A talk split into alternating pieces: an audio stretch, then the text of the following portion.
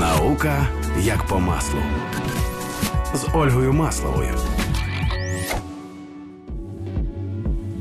Вітаю! З вами наука як по маслу та її ведуча Ольга Маслова. Сьогодні у мене у гостях той е, рідкісний, але при цьому улюблений вид е, гостей ефіру. Це кандидат фізико-математичних наук, тобто не біолог і не філософ, не кандидат історичних наук, яких у мене як не дивно виявилось більше ніж можна було очікувати. А от фізиків і людей істочних наук досить важко інколи затягти в студію, тому що вони зайняті своїми е, цікавими розрахунками, своїми теоретичними і практичними заняттями. Отже, Антон Рудаковський е, зараз він розкаже, де він працює, чим він займається, і я сподіваюся, ви е, також захочете якось долучитись до тих проблем, якими зайняті українські фізики. Ну, з Кандидат, як вже було сказано, кандидат фізико-математичних наук, молодший науковий співробітник, Junior Research Fellow, як мені більше подобається таке більш загальносвітове е, визначення Інституту теоретичної фізики імені Боглюбова Національної академії наук України. Що таке теоретична фізика? Давайте почнемо. Ну, з по-перше, визначень. я розпоч... що таке теоретична фізика взагалі і чим я займаюся. Угу. Теоретична фізика взагалі-то в загально класичному такому, ну, класичному історичному уявленні це написання формул на дошці, які мають пояснити те, що люди люди намірювали на експерименті. Однак це вже досить такий стереотип, мушу зазначити. Такі собі фізики-теоретики, які виключно пишуть формули крейдою на дошці, вони здебільшого залишилися в значній мірі у минулому, хоча ще є. Значна фі... частина фізиків-теоретиків зараз дуже багато програмує. Частина людей е, нерідко займається аналізом даних, і я от скоріше займаюся аналізом даних, хоча іноді теж доводиться писати формули крейдою на дошці. Як ми жартували з Сергієм Шараповим, який також був у мене в гостях е, вже давненько, але ви зможете знайти цей випуск також у списку наших е, готових подкастів на громадському радіо на сайті. Так, от ми з ним жартували оту дуже дуже стару е, історію про те, що теоретичним фізикам треба менше обладнання для того, щоб вони робили якісь важливі речі, і вони там за допомогою олівця і гумки можуть зробити.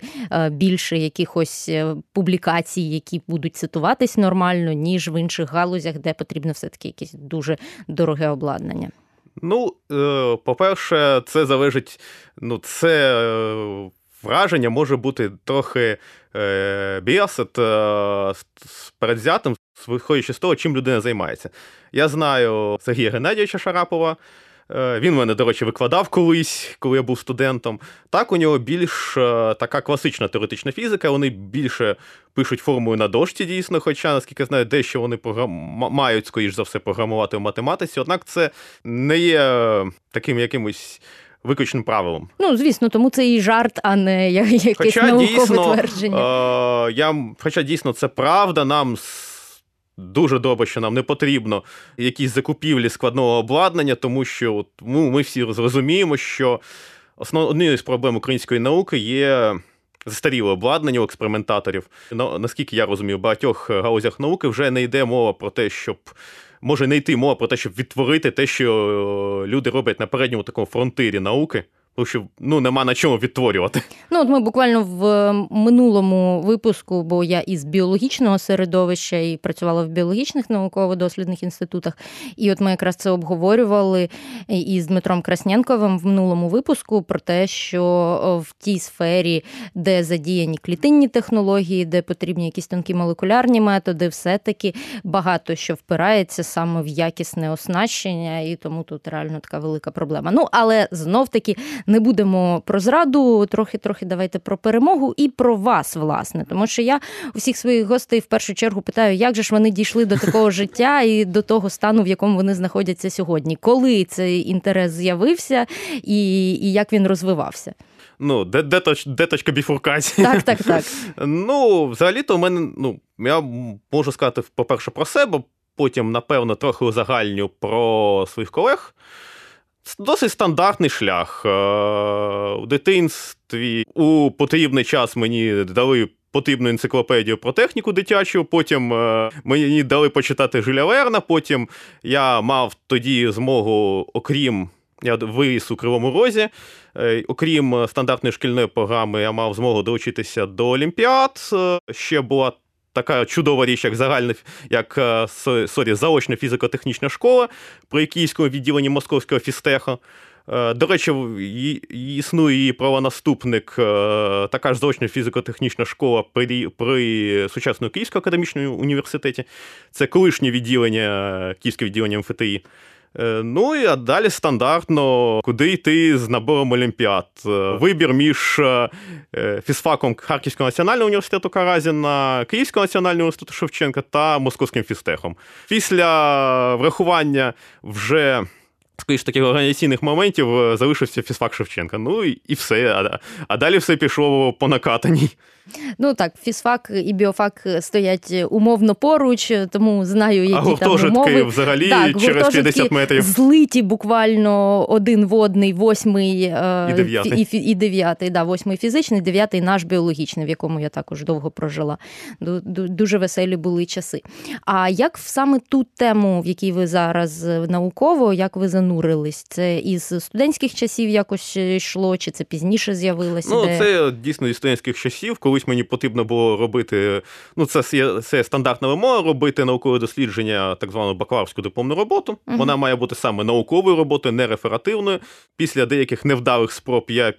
Е, Звернувся до тоді, працював до людини, яка тоді ще працювала в Україні, до Дмитра Якубовського. Він потім поїхав е, працювати в Данію. Він у нас, до речі, на нобілітеті найпершому був лектором і розповідав про премію з фізики. Ну саме так. Він коли, коли він ще працював в науці, я потім до, до, до цього може повернуся. ку- Куди потім уходять фізики? Він е, дійсно вкладав великі зусилля у популяризацію науки в Україні. Ну і він мені запропонував е, задачу з темної матерії, а потім е, все знову пішло як по накатаній. І е, у 2015 році мені запропонував аспірантуру в інституті теоретичної фізики як варіант, яку я мушу зазначити, була підтримана на той момент не тільки стандартною, дуже невеликою українською аспірантською стипендією, а й грантом проекту зі спільного проекту зі Швейцарією. Ну і так все і пішло по, по, накатаній знову. Гран Грант за грантом. е, Ми працюємо. Все досить просто. А, До- а, досить а чи, стандартно. чи запрошували вас за кордон і чи, чи чому не поїхали назовсім? Чому я назовсім не поїхав? Е, Я подавався. Ну, тут, тут не буде історії перемоги, тут буде скоріше історія. Е, ну, хоча й не можна значити як поразку. Е, я подавався вик- лише один раз в аспірантуру в Грьонінген. Я був е, це в Нідерландах, такий топовий університет. Е, Я був у шорт-листі претендентів, однак е, через об'єктивні обставини їм потрібен був набагато кращий програміст, ніж я. Вони взяли іншу людину. А потім вже я вирішив, що ну вже зроблю аспірантуру в Україні. Захистився досить недавно, півроку тому. Зараз ще в мене є підтримка з боку Національного фонду досліджень, тому формально в мене, от особисто в мене все нормально. Поки що. Чи запрошували ще? Ну, так, запрошували. Хоча це е, на рівні, а давайте ось подамося на грант. Якщо ми виграємо, то ви поїдете до нас. Ну тому е, і так, і ні. Е, Я не прикладав досить поки що великих зусиль, щоб поїхати з України. Через е, суб'єктивні скоріше факти, хоча дійсно займатися в Україні наукою навіть е, при наявності додаткової грантової підтримки, е, якщо це гроші не з-за кордону, е, до, досить, я би сказав би, непросто через не, те, що неможливо, а скоріше не просто через таку. Застарілу бюрократію, бюрократію, на яку на, наклалися ще якісь змагання, намагання її модернізувати, як, її, як цю модернізацію розуміють наші чиновники. Однак, що ми про погане? Ну так, я я слухаю, розумію, що в мене дуже схожі насправді погляди на роботу десь і роботу тут, е, тому що, як я вже колись розповідала, для мене основний е, був фактор обрання України, а не якихось більш пристойних з кращим обладнанням лабораторій в світі, був у тому, що там би я працювала виключно в лабораторії, була б сконцентрована на одній роботі. Тут я собі можу дозволити саме популяризацію в широкому сенсі, різні активності, які дуже важко впроваджувати в тих країнах, де ти не є громадянином із ідеальним знанням мови тієї країни, тому що популяризувати англійською можна. Але краще все-таки йде популяризація тою мовою, на якій говорять в країні в пабах, е, десь в неофіційній обстановці і так далі. Тому популяризувати в Німеччині краще німецькою. І про це ми от говорили, наприклад, з Вірою Єфремовою, яка була в одному з теж нещодавних е, моїх випусків, і яка, до речі, зараз уже працює взагалі в Берклі із е, лабораторією, яка пов'язана з Нобелівською лауреаткою минулого року. Тобто там теж дуже цікава історія історія. Ще раз нагадую, що слідкуйте за активністю віри, вона класна. Але повертаємось до сьогоднішнього гостя, і от ми поки що все говоримо навколо, навколо науки, навколо теми. Е, давайте трошечки е, наш мозок наших слухачів потренуємо і дамо їм трошки введення в ті проблеми, якими займаєтесь ви, і чому це взагалі важливо для світу. Ну, по-перше, я займаюся тим, що я таким собі священним граалем для сучасної фізики, чи це темна матерія. Ну, досить е, важко розповідати про неї, не маючи змоги це ніяк візуалізувати. Ну, що спробуємо. Ну, напевно, краще розповідати трохи в історичному контексті, звідки взагалі взялося потреба в ній. Як взялася? Я розкажу досить таку широко відому історію. Я не буду торкатися людей, які теж щось бачили, але й на них не звернув увагу, хоч їх було досить багато. Тому почну з класики. У 30-х роках такий видатний астроном Фрід Свікі е, вирішив виміряти декількома різними способами маси скупчень галактик. Ну, зрозуміло, як він може їх вимірювати. По-перше, він може порахувати. Люди вже вміли вимірювати відстань до галактики за допомогою там, тих тих самих цифеїд, як це робив трохи трохи до нього до нього робив цей один Хаббл. Тому можна як робити? Можна, по-перше, порахувати їх світність, скільки енергії вони випромінюють в одиницю часу. Ми знаємо, як ми, наскільки добре ми їх бачимо. Ми можемо, ми, Якщо ми виміряємо відстань, ми виміряємо, е, скільки ж вони випромінюють у якийсь, у якомусь діапазоні спектру. Потім, наприклад, поділимо це на світність сонця, по, ну, уявимо, що там виключно зорі, вони випромінюють як сонце, отримуємо якусь оцінку в масах сонця. Ну, Це перший варіант. Другий варіант. Люди вже могли з ефекту Доплера поміряти швидкості галактик в цілому. І давайте. Відстані між ними теж могли вже оцінити, значить, кутову відстань знаємо, між галактиками на небі, відстань до них знаємо, звичайна тригонометрія. Е, Звичайно, слухачі, зверніть так, увагу. Так, ну насправді ми маємо сказати, що там ще можливо необхідно буде враховувати те, що всесвіт розширюється, однак в першому наближенні підійде звичайна тригонометрія, це досить близькі скупчення з галактик на невеликих чорних зміщеннях. Е, і от давай, ну і далі, і далі врахуємо ну, закон Ньютона всесвітнього тяжіння. Знаємо швидкості, знаємо відстані, вони гравітаційно пов'язані, можемо е, зі законом всесвітнього тяжіння оцінити масу скупчення. Ось порівнюємо ці дві маси і отримуємо різницю в 100 разів. Маса світньої речовини в 100 разів менша, ніж та маса, яка необхідна, щоб це скупчення галактик було гравітаційно пов'язане. Що ж сказати, на цю роботу звернули увагу, але не досить сильно, пройшло декілька десятків років, ще декілька разів люди бачили щось подібне. Е, наприклад, на масштабах галактики. Ось у 70-х роках Віра Рубін, тоді ще, наскільки певно, було ще аспіранткою навіть, аналізувала досить.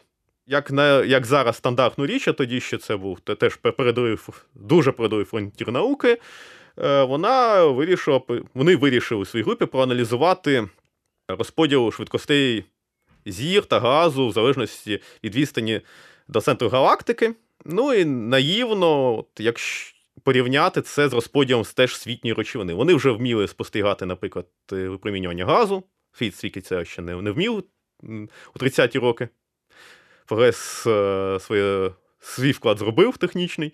І ось виявилося теж досить дивна річ. От, Наївно, основна маса освітньої речовини зосередж... зосереджена десь, от, ближче до ну, ближче до центру, скажімо так. Ні... А ось такі околиці, де світні речовини мало, вони мають дивну у галактиках, вони мають дивну поведінку з відстані. Наївна швидкість мала б спадати за третім законом Кеплера, який теж всі вчили в школі. Однак ні, вона не спадає. Швидкість обертання навколо центру.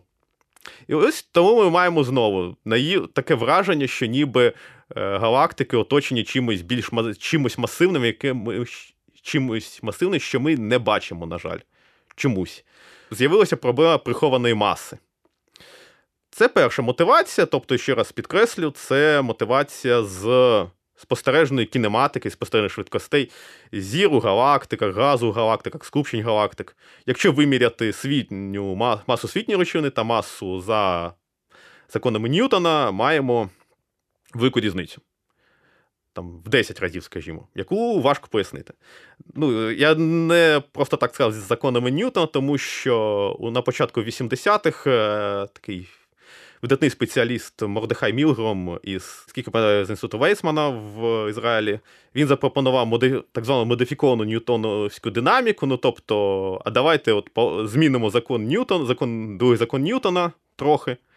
Для випадку прискорень, і тоді ніби все пояснюється зі спостережною кінематикою галактик. Ну, це стандартне бажання людей. Якщо у нас є якесь протиріччя, давайте е, перше бажання, давайте змінимо фундаментальні закони.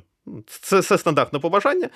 Е, Ця модифікована ньютонівська динаміка ще існує е, як наукова теорія, хоча вона зараз лежить трохи у більш більш на узбіччі таку наукового мейнстріму, тому що, тому що я зараз поясню. Існують ще декілька мотивацій, які тоді ще в 80-х роках люди не знали тому що у них е, ще не було достатньо спостережних даних. Е, по-перше, це необхідно якось сформувати ці галактики. У 90-ті та 2000-ні роки було декілька космічних місій, які вивчали неоднорідності космологічного мікрохвильового випромінювання, такого собі знімку дуже раннього всесвіту, якого тоді е, було декілька сотень тисяч років.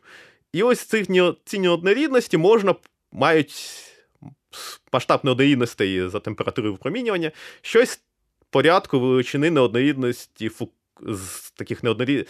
Е, неоднорідностей густини, звичайної матерії. І от якщо порахувати, як же ж буде еволюціонувати ці неоднорідності густини, ну, очевидно, що більш е, такі е, щільні регіони буде, будуть утворюватися щось, галактики, групи галактик.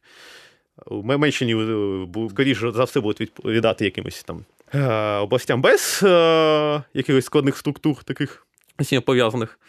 Е, люди походили виявили іншу дивну річ, що от всесвіт мав би бути дуже однорідним зараз. Ну, ось такі. Ми знаємо, що середня густина галактики в десятки, ну, сотні, десятки тисяч разів. Ну, Зазвичай є стандартний критерій в 200 разів, але не важливо. Дуже набагато в багато разів більше за середню густину Всесвіту, а от. Якщо порахувати наївно з космічним мікрохвильового фону, то така флуктуація густини там типовий буде там, ну, 1%, 1%, 2%, 3%, 3%. Ну, незначна величина, декілька відсотків ці це теж проти... викликало таке занепокоєння велике. Однак люди в... В... згадали про гіпотезу прихованої маси і сказали: а якщо у нас вже були якісь набагато більше неоднорідності, в цій неоднорідності вже падала звичайна ручина і щось формувала. Там Ті ж галактики, там потім з них формувалися якісь більші структури. Ну, Це це друга така сильна мотивація. І інша сильна мотивація. Чу, ну, У модифікованій ньютонівській динаміці цього пояснити нормально не вдається. Без без якихось додаткових таких костелів, які потрібно прикрутити до теорії. І ще одна мотивація є в тому, чому вона досить погано працює, модифікована ньютонівська динаміка, це е, спостереження скупчень галактик. Дуже можна проаналізувати, як там розподілене гравітаційне поле, наприклад. І можна бачити, що розподіл е, значно відрізняється від розподілу звичайної освітньої речовини. Тобто маємо таке ось собі протиріччя. У модифікованій ньютонівській динаміці воно мало б слідувати світній речовині. розподіл гравітаційного поля. Тому, ще раз підкреслю, для було висунуто декілька гіпотез. Перша це модифікуємо стандартні закони. Звичайно, закони Ньютона, які люди знають що зі школи, напевно. І друга, це давайте додамо щось, що ми не бачимо, що е, взаємодіє, звичайно, ручно виключно гравітаційно. Перше, може пояснити, однак, потребує деяких костелів, додаткових суттєвих, наприклад, там ще докинемо дійсно якусь е, долю невидимої речовини, тієї ж темної матерії, а друге працює досить непогано. Тому ось така досить е, складна для радіо мотивація, однак така, яка є. Я от слухаю і розумію, звідки в різних е, жовтих виданнях народжуються абсурдні заголовки. І якби ми були поганим виданням, поганим медіа, то ми б нашу розмову я якось назвали на кшталт а, вчений підтвердив, що у всесвіті є щось значно більше. Ну саме е, так. Воно є. Е, ага, Відомим то, фактом то... є, що лише 5% густини всесвіту це видима речовина. Дійсно є 25-27% це темна матерія, і ще 68 приблизно це темна енергія. Тобто внутряковий меседж е, до тієї людини, яка буде писати опис до цього подкасту, ви зрозуміли. Будемо називати саме так для того, щоб підвищувати перегляди, тому що чим абсурдніші в нас заголовки, тим більше переглядів. Хоча це взагалі окрема тема, за якою логікою ви, шановні слухачі, взагалі заходите на сторінку подкастів і відкриваєте якісь із них і чому одні е, сприймаються з одним інтересом, а інші з іншим. Але це мені здається вже все-таки не фізика, а якась більш гуманітарна царина і більше моя улюблена все-таки біологія і те, що з нашим мозком відбувається, і чому він на одне реагує, а на інше ні.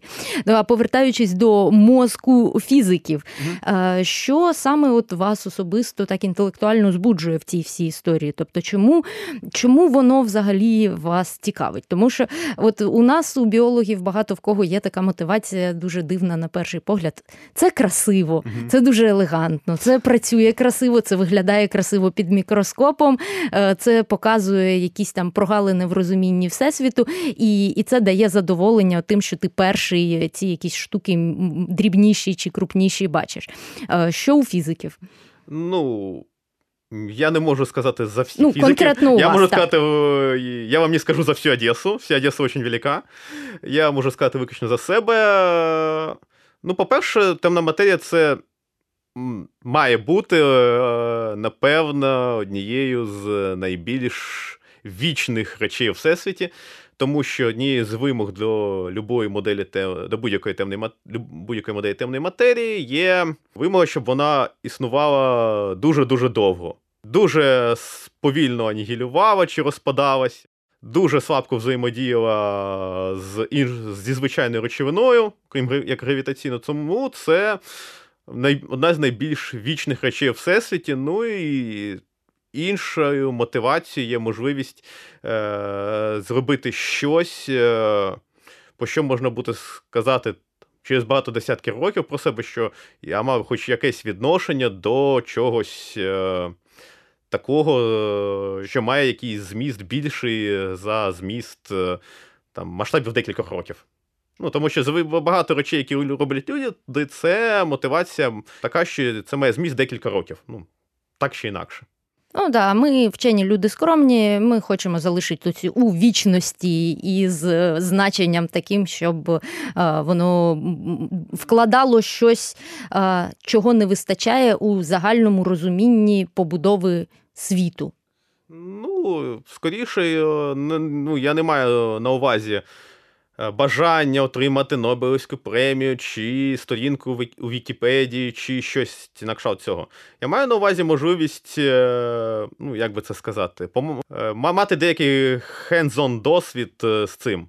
Все, якщо людина бажає отримати Нобелівську премію, от, ну, скоріш за все, вона стане науковим фріком, тому що це бажання зазвичай це досить добре спостерігається у багатьох людей, е, витісняє банальну, ну, я якусь не знаю, ну, наукову добропорядність. Я це теж помітила, особливо особливо з моменту, як почала займатися Нобілітетом, який популяризує Нобелівські досягнення. Але ми організовуємо цю популяризацію, а не займаємось фундаментальною наукою, яка може претендувати власне на Нобелівську премію. Але людям це інколи часто складно пояснити, е, і і вони намагаються якось теж мене розговорити питаннями, типу: О, а ти хочеш Нобелівську премію? Ну, якби я зараз була в лабораторії і робила щось, в чому я би вбачала якийсь поступ і якісь прогнози, то можливо якась там внутрішня нарцисична частинка мене б про це думала. Але якщо я зараз знаходжусь поза лабораторією, то для мене абсолютно ірраціонально було б бажати отримати Нобелівку. Але взагалі я дуже сміюсь, бо ми перед ефіром поговорили про те, що давайте не говорити про Нобелівку, не будемо так. коментувати. І, врешті-решт, ми сидимо і говоримо про Нобелівку. Так. Наука як по маслу. Для контрасту зараз буде дуже достойна розмова двох кандидатів наук. Для контрасту я зараз спитаю е, коментар до одного з відео раптово в Тіктоці. Е, да, Я та людина, яка яка сидить інколи в Тіктоці. Ніколи там не сидів. Ну от е, сенс у тому, що там посеред усього, взагалі, всесвіту, е, дичини, абсурду і всього, що можна тільки собі уявити, там інколи з'являються спроби популяризувати mm. науку. Знов таки, я там теж інколи в цьому беру участь, але е, якість е, цих заходів дуже різна. Mm-hmm. І от нещодавно мені в стрічці потрапив відосік, в е, якому була така картинка чогось е, фіолетового на темному тлі з підписом, що це типу Всесвіт, і це якась там чи то чорна діра, чи щось подібне, не буду уточнювати. І це все супроводжувалось таким інфернальним звуком. І був підпис про те, що, мовляв, це звук моменту моменту, як от чорна діра, щось там десь угу. поглинає. І так, там так, тисяча коментів була про те, що немає звуку. Ну, типу, типу, це не можна вловити. І їм було відповіддю ще тисячу коментів, що звук є, але просто він, типу, не долітає, і ми його не можемо почути. Ну, тобто, там я я розумію, наскільки абсурдні з точки зору е, фізики, ті всі коментарі. Обидва коментарі да, абсурдні. Да, і ті, і ті. Але от я просто хочу, щоб ті, хто ну, потрапить на цей відосик, отримали ну, коментар від ну, спеціаліста. Якщо якби ми могли б чути гравітаційні хвилі, ми почули б саме б це. Тому, однак, як і будь-які хвилі, можна спробувати.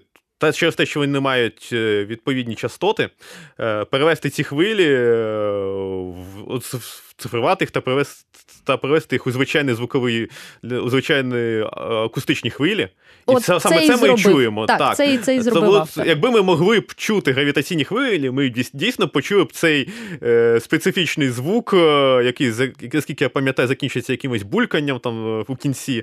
Тому це дійсно це звук, це, це перевод гравітаційних хвиль у звичайні. Ну, Для ілюстрації. як і дійсно досить е, кумедним, хоча й очікувано, є те, що характерні частоти, які можна пов'язати з частотами обертання цих двох об'єктів один навколо іншого, е, точніше, навколо загального навколо спільного центру мас. Правильніше так. Е, дійсно, там долі секунди, тобто маленькі долі секунди в кінці, тобто характерні частоти будуть там десятки, потім там сотні герц. А ми говорили про те, що можна е, оці всі суперкруті теоретичні знання якимось чином, е, верніше, не знання, пардон, а людей, які займаються цими знаннями, е, вводити в більш якусь практичну царину і те, що ми говорили, куди йдуть фізики потім, куди так, вони ну, діваються. От Давайте про це. Ну, трошки. по-перше, я буду говорити деякі свої враження від роботи своїх колег, багатьох колег, які працюють за кордоном та в Україні, е, тому що організація науки в Україні. Та та взагалі на пострадянських країнах досить відрізняється організаційно від захід від загальносвітових, так такої середньої температури по лікарні. Хоча у кожній країні дійсно є своя унікальна специфіка, і можна довго коментувати це, напевно, для декількох окремих підкастів, як організована наука в кожній країні світу. Угу. Ну, Тому якось як е, зазвичай виглядає типовий шлях науковця на, на Заході. Це, по-перше, спочатку все досить подібно до нашого. Бакалавріат магістратури вчиться студентам, десь там починає щось працювати е, над чимось. Зазвичай бакалавріат та магістратура Е, часто це різні університети, хоча в кого як. Аспірантури зазвичай йдуть е, у якесь третє місце. Після аспірантури, от людина захистилася. Досить нечасто нас залишається працювати у тому ж інституті, де вона робила свій PhD, Вона зазвичай їде на постдок. На поз... Це постдокторал контракт, якийсь е, постдокторальний, тобто який не є постійним, тобто людина буде працювати там рік, два, три, чотири, іноді більше. Іноді е, людина стільки подобається тій групі, які вона працює, що її наймає знову і знову. Однак це скоріше виключення. А Далі що виходить? Е, звичайне питання. Походить декілька років. Е, зазвичай це величини порядку 10 років. І е, людині стає все важче і важче знаходити нові поздоки. Тому що навіть на багатьох позиціях, на багатьох оголошеннях є якісь обмеження час після захисту, не більше, ніж скільки-то років. Там Не більше, ніж 6, не більше, ніж 8, не більше, ніж 10. І взагалі є таке широко розповсюджене враження, що е, людина має або стати е, створити сама свою групу наукову, або йти з науки чомусь. До, речі, наскільки це справедливо йдуть окремі дебати у багатьох організаціях. Є багато виключень, наприклад, там, скільки знаю, Франції, там, після скількогось років роботи в науковій установі людину мають вже залишити згідно з їх законодавством на постійну е, роботу. Хоча я не впевнений, що це 100% так. Це я чув від своїх колег у Франції, які працюють у Франції. Однак неважливо, ось е, проходить близько 10 років, зазвичай може, і менше. Е, і стає питання, що робити далі. Далі або людина знаходить собі постійну позицію, так звану, те, що називається професорськими позиціями. Хоча це, хоча вона може і не містити свого професора, назва цього цієї позиції. Або вона, скоріш за все, йде з науки кудись працювати в індустрію. Значна кількість моїх колег йде зазвичай або у Data Science, або програмування. Дехто йде у консалтинг, дехто йде в бізнес-аналітики. Ті, хто займався більш експериментальною наукою, можуть йти у R&D, у якісь е, корпорації, які, наприклад, займаються електронікою чи чимось іншим. В Україні зазвичай виходить ну, щось те ж саме на сам, насправді, хоча і з інших причин. Формально в Україні людина може сидіти МНСом е, аж до пенсії, однак е, далі моє особисте враження.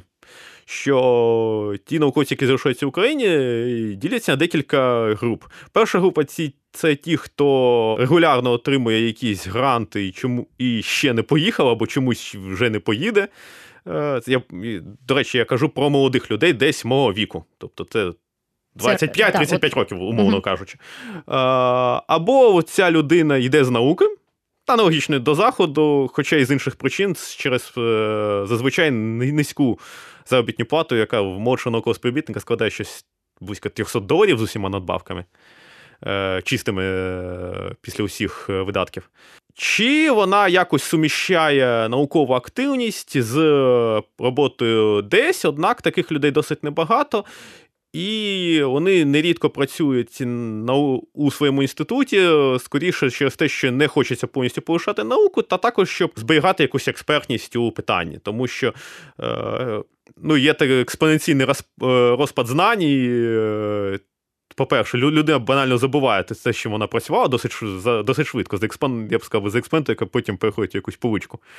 А це, по-перше, і друге, тому що наука розвивається досить швидко. Декілька років таких е, проміжку між активною між активними між періоди активної роботи дуже може призвести до дуже специфічних наслідків і щось типу того, що треба опановувати те що люди зробили за, за весь цей час. А тут а багато яких е, речей вимагають до досить специфічної експертності, яка набувається лише виключно з таким досвідом роботи безпосередньо над питанням. Це це не розповідають у університеті, на жаль, це не є предмет якоїсь зелених курсів. Тому значна частина людей йде з науки в індустрію в усьому світі. Постійних позицій досить мало їх. Може, одна на декілька десятків поздоків, які будуть подаватися. Там були багато коментарів, наприклад, був досить гарний текст е, Семена Ясилевського про скляний потолок поздоків, і про те, що дійсно проблема працевлаштування спеціалістів є в світі. і Україна могла б, напевно, щось зробити е, добре через те, в плані працевлаштування спеціалістів у нас, які там, е, які теж не гірше тих, тих, які працевлаштують там. Однак через надзвичайно високу конкуренцію, тому що таку структуру зробили, вони чомусь мають проблеми з пошуком поліції. Однак це, я думаю, питання за іншого підкасту. Це про це можна говорити довго і пропонувати шляхи вирішення, і люди дискутують на цю тему.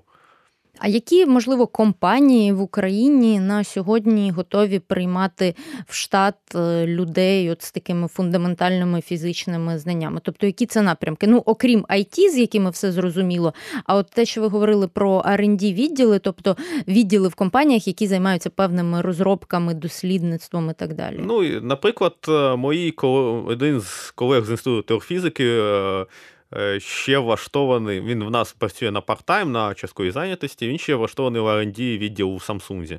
Е, це, по-перше, по-друге, ну, в Україні можливо є ще якісь яскраві приклади, е, окрім державних підприємств в тій ж оборонній гаузі.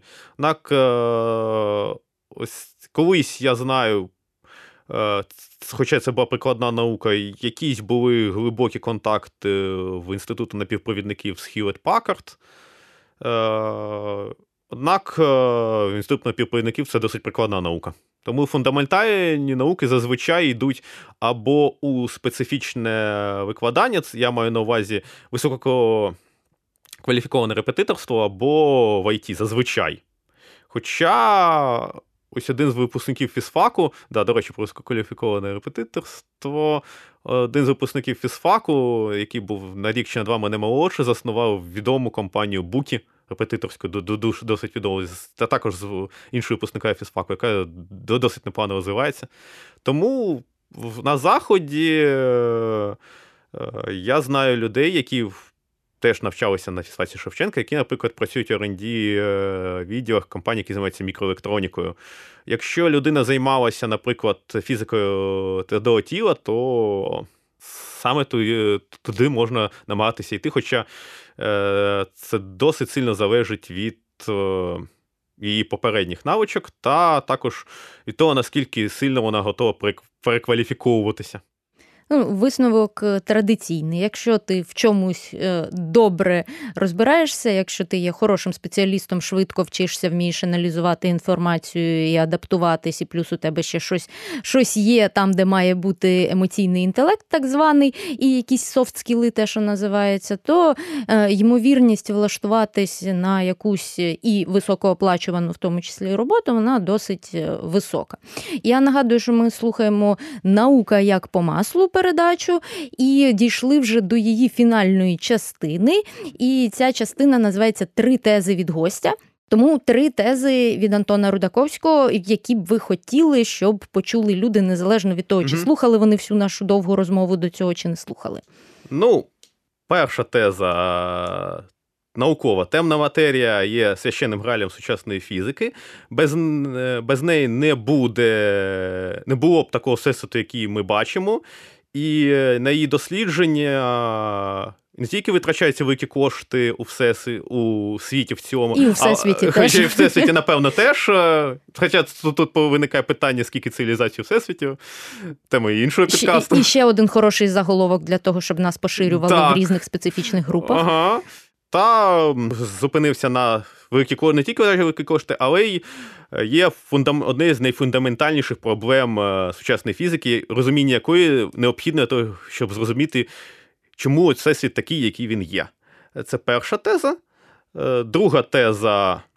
Ми про темну матерію знаємо досить мало. Ми можемо, ми, Поки що ми можемо робити якісь оцінки на неї.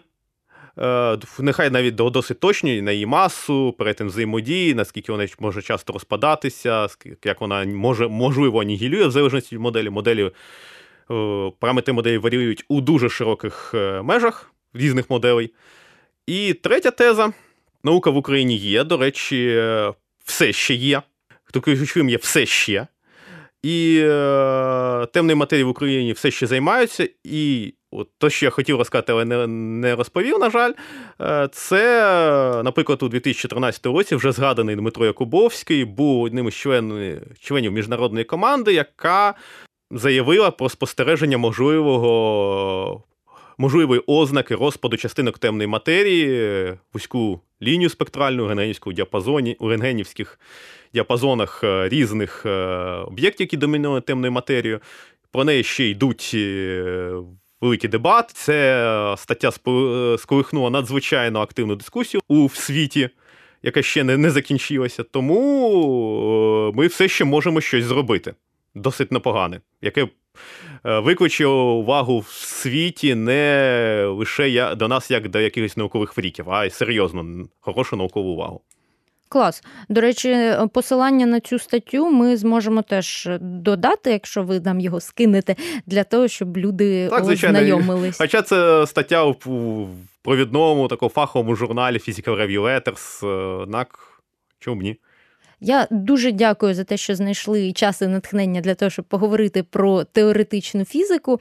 Е, у мене сьогодні у гостях був кандидат фізико-математичних е, наук Антон Рудаковський. Він працює в інституті теоретичної фізики, займається такими е, дуже фундаментальними питаннями, про які ми частково, наскільки радіоформат дозволяв, поговорили. Але я думаю, що якщо ви будете слідкувати за діяльністю Антона, то ви побачите якісь його популярні популяризаційні виступи з презентації лекціями, де можна буде все красиво показати і колись розповісти. Було. Так, і я думаю, що карантинні часи колись також закінчаться і буде знову, тому що популяризаторів саме е, фізики у нас не так багато, як би хотілося. Тому кожен на вагу золота, і я особисто із задоволенням прийду на таку лекцію, де будуть розповідати про темну матерію. Е, тому дуже дякую за те, що прийшли. Е, слухачам дякую за те, що провели цей час разом з нами. Це була наука як по маслу з Ольгою Масловою і громадське радіо. Слухайте, думайте. Наука як по маслу з Ольгою Масловою. З Ольгою Масловою на громадському радіо.